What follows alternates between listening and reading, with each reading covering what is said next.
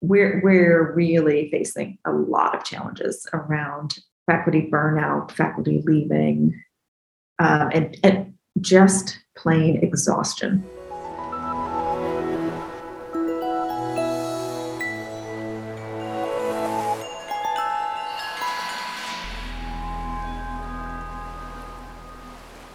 Well, hi, everybody. Welcome back to the Faculty Factory podcast. I'm Kim Skarupski, your host from Johns Hopkins. Today is one of our reunion episodes with my friend and colleague, Mandy Termuhlen from Minnesota. Mandy, hi again. Hello. Thank you for inviting me back. Well, of course, I was looking back in my notes, and Mandy and I talked back in April of 2019. So we're over two and a half years ago. Dr. Termuhlen was episode number 20. So if you're going to go to the facultyfactory.org website, you have to go back to number 20 and check out. These these episodes are timeless. And mandy talked a lot about her office how the office was set up. She talked about her the dean's task force that how she first got in faculty affairs and uh, gender equity and she did the ELAM program talked about the future history of your career, all kind of really cool things and what keeps you up at night, professionalism, disruptive behavior, gender equity, so many interesting things. They're two minute tips for chairs. But when I asked Mandy was I'm happy to come back and share some more wisdom and what's been going on in Minnesota. So Mandy, why don't you please start by telling everybody your title and your role at Minnesota and let's just launch into it. Thank you, Kim. So, I am the Associate Dean for Faculty Affairs at the University of Minnesota Medical School, and I am a professor in the Department of Pediatrics. And it's been quite a two, two plus years since we last talked. No so, kidding.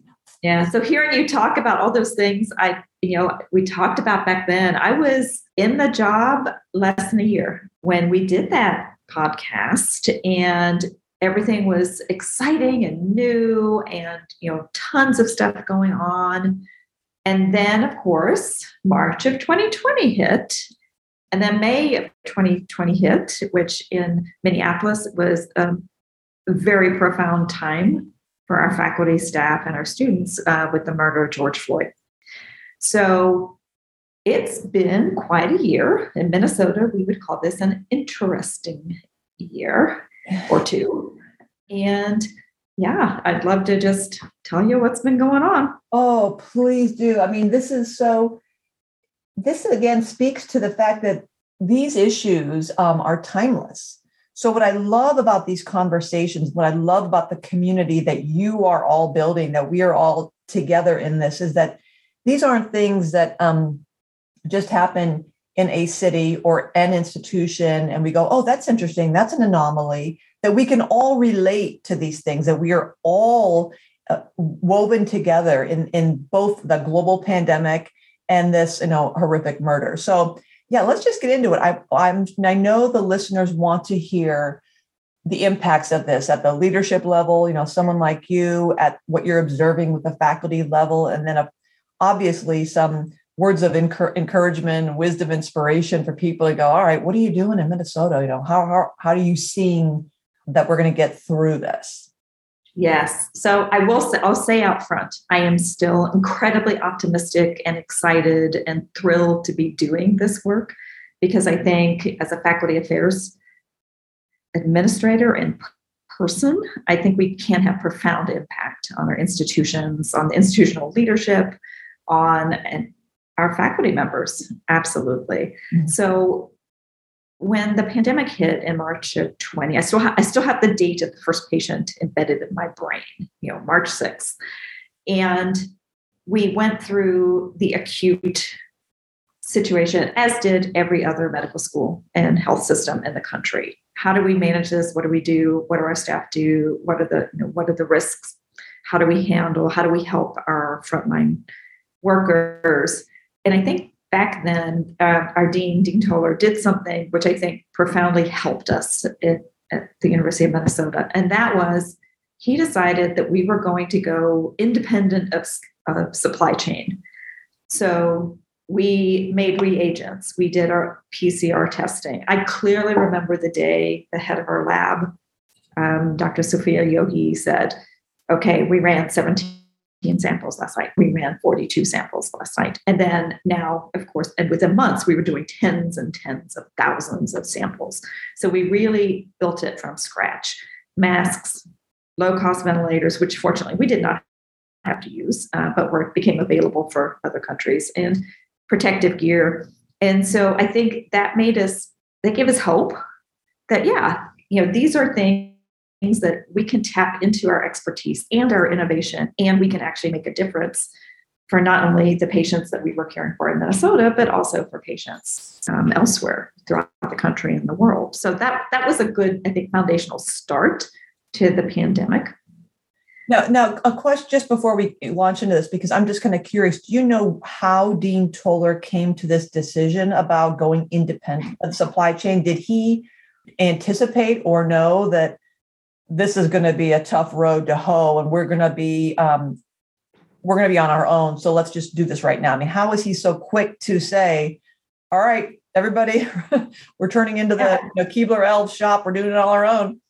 I think it was it was the feedback he was getting through you know our department of pathology lab medicine that we were that reagents were in short supply that we were having trouble getting swabs that you know things were things just weren't um, where you would expect they would be and so instead of being at the mercy of others took the step that you know what we're going to we're going to figure out how to do this and just funny funny story not funny but funny um, we're the home of the national marrow donor program right they have swabs um, we we use swabs from them when swabs ran out. I mean, it was it was just like this. We're going to get this done one way or the other to take care of our patients. So it was it was great insight. It was great perception, and I think it really helped. Mm-hmm. Mm-hmm. So from a faculty standpoint, of course, uh, labs are shut down. Teaching is totally flipped to remote. And very early on, there was concern about well, how how what what is going to happen to faculty careers in all this. And we very early, very early in this process, working with all the associate deans across the university and the provost office, decided to do an automatic one year tenure clock extension. No matter people didn't have to take the time to apply, people didn't have to review it, people didn't have to take it if they don't want to, but they got one extra year on the tenure clock. And that was, I think, a statement to say we get it. This is probably going to be long, and we're going to do what we can. And we did get pushback on, well, this is not this is going to impact women or those underrepresented in medicine because if they were due to get promoted, they get this extra time. They're going to take a you know a long-term salary cut and all this. But it really the benefit of getting everyone that one year that they could use if they needed it greatly outweighed, I think, the criticism of doing that. So we did that our Department of Psychiatry developed a, a pandemic, we called it a pandemic plus years 2020, 2021 um, self-assessment tool. How did your workload change? Quantify it. What what what is your teaching effort? If it was 40% pre-pandemic and you had to redo everything for online, what is it now? Um, there were sections in all missions that people could just use themselves to remember and to really think through all the impacts. And then we had one for your personal impact illness, children being educated at home, um, taking care of um, elderly relatives. You know, so people at least felt like they had something they could sit and document the impact that this had on them. And then they could use that if they chose to go into a COVID impact statement when they did their annual reviews or their promotion and tenure dossiers or they didn't have to. You know, it really was up to the faculty to decide if they wanted to use this or not. The provost really encouraged people to do that. Um, but I will say, in you know, the two cycles of promotion I've had since then, most people have not done that. They've they've indicated they've had impact, but they haven't really had to go into a lot of detail about it. We revised our annual review forms. We, you know, our forms are very much what were your goals last year? Did you meet your goals? If you didn't, then you know the the supervising department chair or division chief would write, "Here's what you you know, here's what we want you to do for next year." And we said, "No. Here were your goals from last year.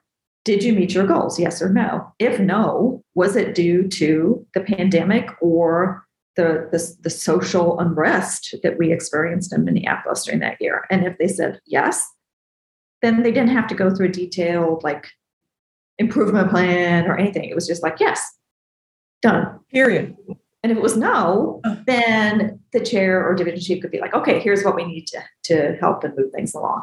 We also collected, we found both from the pandemic and from um, George, you know, the, the all the impacts of George Floyd's murder, faculty were really called on to do a lot more service work, a lot more community outreach, a lot more diversity, equity, inclusion work. Um, so the service lift that faculty was going through, A, because they were passionate about it and they wanted to do it, or B, we just needed it. We needed the help to, to do this work in response to our students and our staff and other faculty members.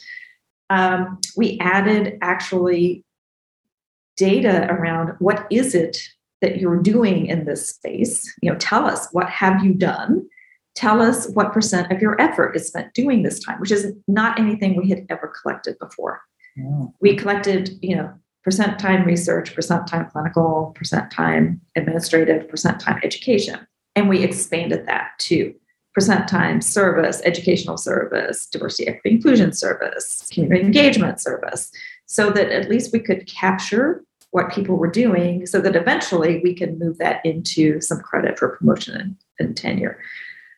So we tried to do just in terms of the faculty fear that I am I'm not going to be able to advance through this. We tried to do a, as much uh, as a system as a medical school to let them know that yeah, we understand and we're going to give you, you know, every opportunity to to continue your advancement with as much support as we can but you can tell us your story and you can build that into your narrative you know going forward with promotion i love the the yes no question of were were any of this reduction or change in expectations or productivity due to the pandemic or george floyd uh, yes or no?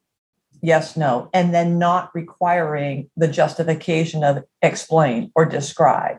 That's really interesting to me because we have struggled with some pushback from faculty saying is this going to be used against us at some point yes. in the future? If i yep. say well the you know I, I couldn't produce the deliverables on my grant i didn't see the patients i the papers weren't getting presented I, I wasn't getting these speaking engagements. I was taking care of my children because the schools closed.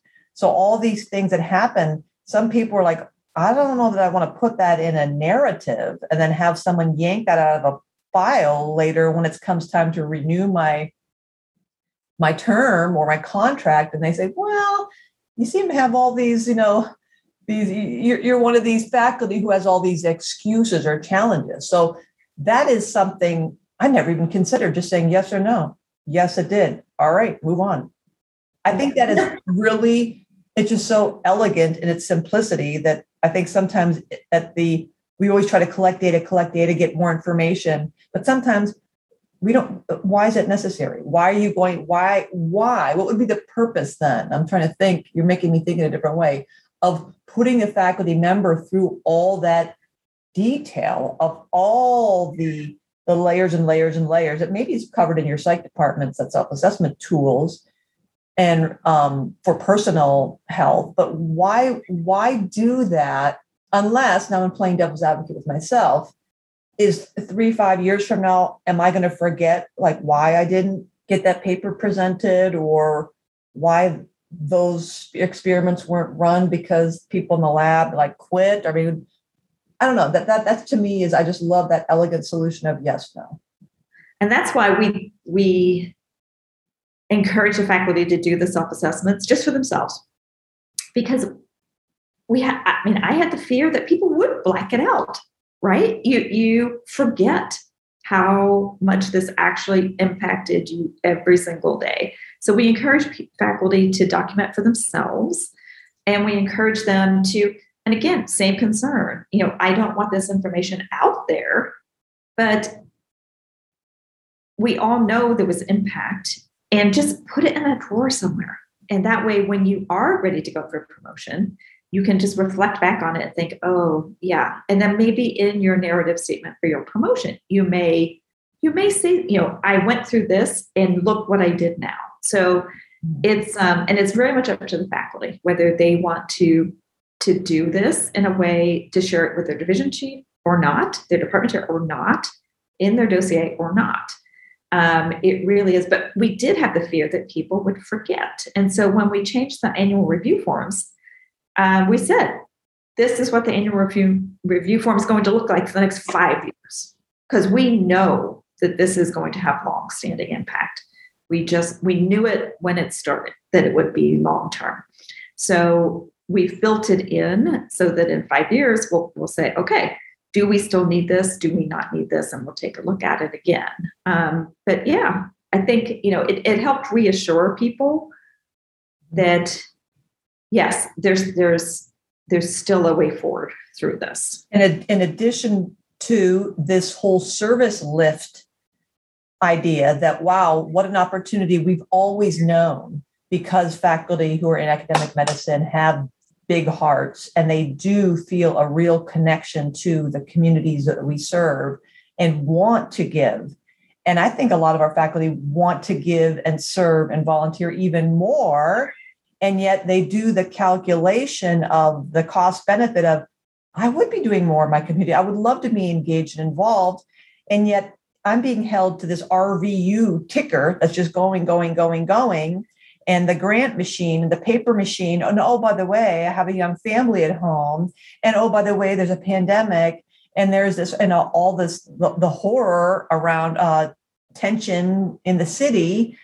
So the fact that you in Minnesota put out this new way to calculate what percent effort, documenting the service, the community outreach, measuring it, this is something as that's that's going to be definitely sustainable for the, for the future. I bet you that would be once you've institutionalized that and count and it's counted as real versus just like an other, it gets shoved into another category and, and people know it's just more uncompensated effort. It's not going to count. Might be nice, but maybe when I'm a tenured professor, I'll do that.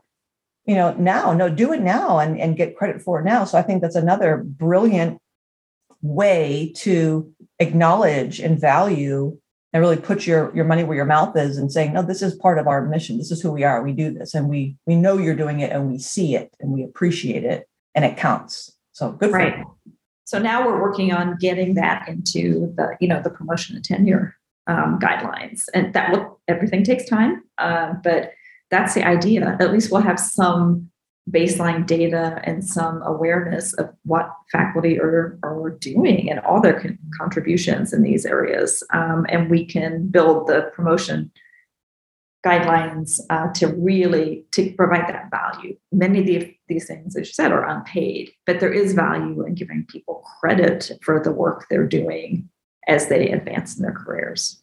What is your what is your sense of um, the gender and equity and you know what is the temperature in minnesota right now uh, with faculty and and hopefulness if you will for, for the future I, I i kind of feel like i vacillate here in baltimore with i get this sense that faculty are really engaged our, our faculty senate we have junior faculty advisory council we've got a faculty affairs and development board of all leaders in the departments who have the titles of vice chair for research, vice chair for faculty affairs, vice chair for faculty development, and thus and such.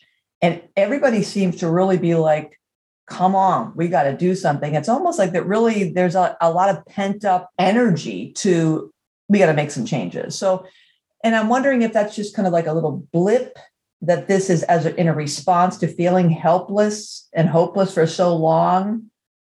Or is this just kind of a, a cyclical thing where or maybe i it's just my pers- perspective? I don't know. I'm just kind of curious. Are you observing anything that's kind of making you go huh?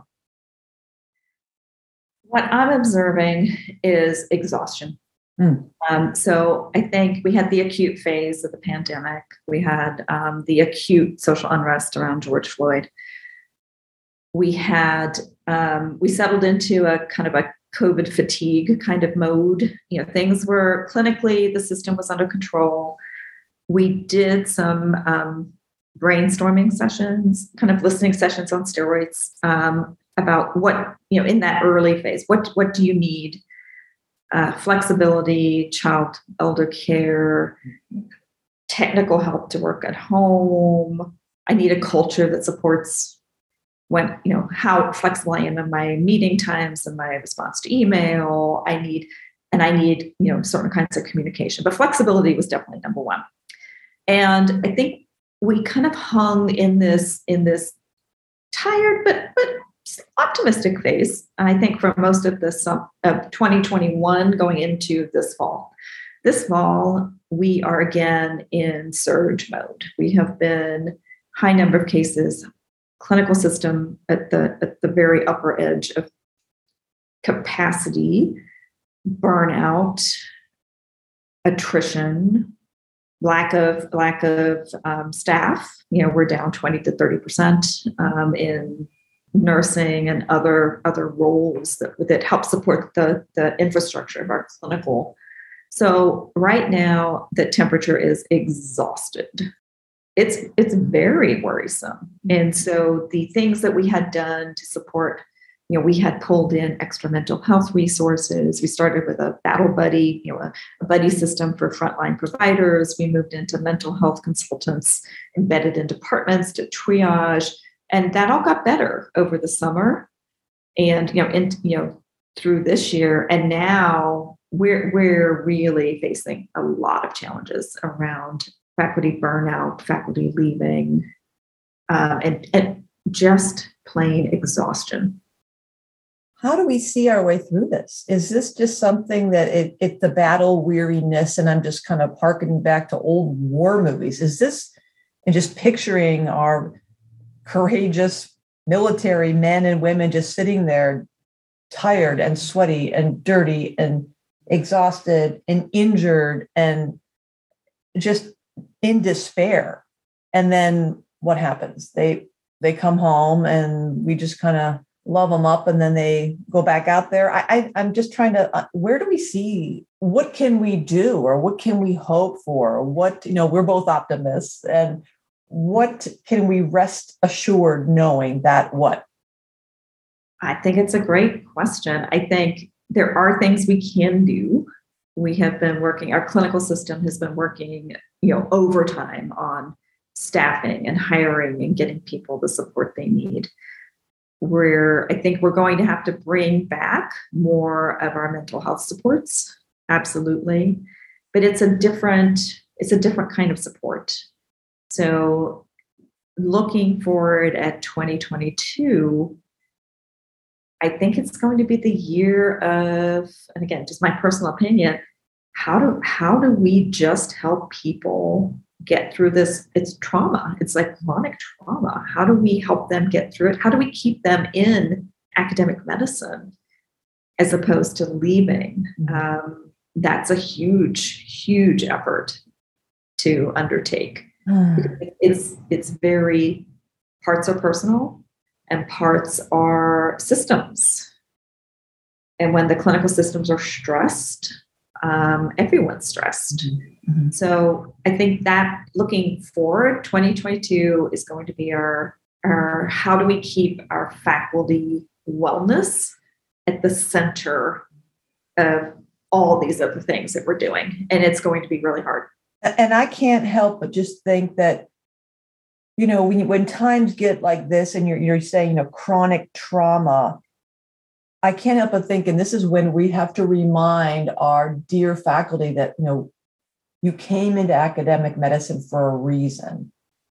It wasn't obviously to get wealthy because you would have chosen private practice. It was because you're curious, you want to discover, and you're you're all about knowledge and and innovating and curing and treating and diagnosing. But that curiosity um, and that scientific mind about the scientific method is what drives them. And and I'm I can't help but thinking if we could just make that side of the work easier, you know, it's one thing to have if all this is going to be super, super hard in my life, you know, somebody throw me a bone, make something else easier to balance it out instead of everything being so hard. So if we know that you're going to go into a, to work today making widgets and that 10 to 11 hour is going to be cuckoo crazy pants let's really make the 9 to 10 o'clock hour and the 1 to 4 a lot better. So uh, it seems to me if we could just offload some of the other stuff that reminds people oh that's right. This is cool. Doing science is cool. You know making and inventing new things and discovering things that is why i did this. And it you get lost in that moment and in that flow. So if we can get faculty to get back there and and loving that and enjoying that i think that would be just enough. You know the is it was it Viktor Frankl man's search for meaning or who did the man search for meaning? Was it remember that the the war prisoners of war who said it's not the mm-hmm. as long as you have a a why, the how will work itself out. So if you know, like, there's a why, there's a reason why I know I, I'm in academic medicine. It's in my heart. It's it's written on in my guts. I am to be here. The how is just, you know, we got to figure this out, but I know why. Knowing the why, and it's because I'm a, I'm a scientist that it's I'm, I'm meant to be here. So if we could just do something to help make that easy, they can maybe tolerate the horror if you know you've got some other reason to do it. So, Mandy, how are we going to do it? yeah. So, I mean, there's good news, right? Our labs are open. Yes. Everyone's up and running. Our um, our students are all, you know, they came out of clinical service role. They're all back in.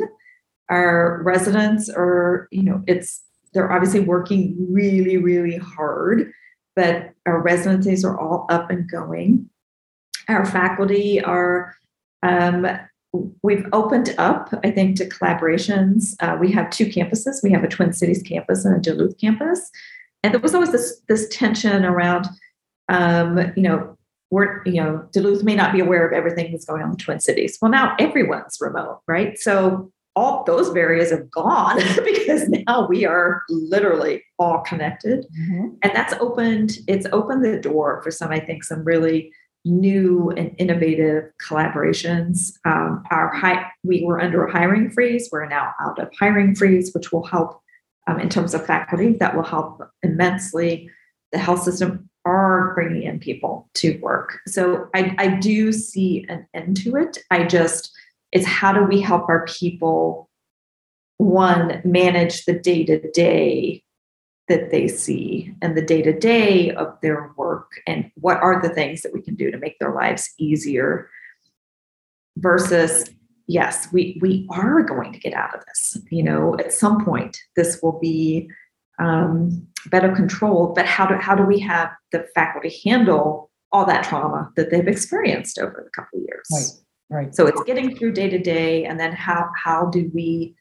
I don't even know a good word for it. Optimize seems too too glossy, but how do we how do we actually concretely help people manage everything they've been through? Yeah, uh, and that's basic science, you know, all the way to our most prominent clinicians. Right. Um, every everyone's impacted. So right. those are the those are the yeah. those are the challenges. And I'm confident that our faculty, people listening to this podcast right now, they're going they're going to fix this. So like we, you know, as as we look to the younger generations and the and the mid career faculty and the early career faculty, I I feel like they know they know what's going. If we listen to them, and they're going to lead us, you know, like every every successive generation, right? They they will they're going to help shine the light there. So I think you're exactly right that it's people like us who who've been in the game for a while if we can just exude this sense of non-anxious presence we're not going to cherry coat this and make sure oh it's all sunshine lollipops and rainbows. We understand and appreciate this chronic trauma that you're talking about. And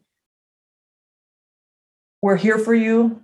It's one person at a time. It's one heart seeing another heart and eyes meeting eyes a nod to another nod we've got each other we got to lift each other up and we're going to get through it and you're right there have been so many positive things that have come away come out of this and this connectivity and the next generation they're, they're going to they're going to figure this out and we're going to yeah, we have we're we're close. I think we are. I'm I'm like you. I, I share a lot of hope that it's uh, that we're going to get through it as long as we can just. I think reminding people, you know, you were drawn to this field for a reason, and it's tough, and we know it. It's, this is we'll never forget this time, and um, the great things will come of it. I'm I'm, I'm sure.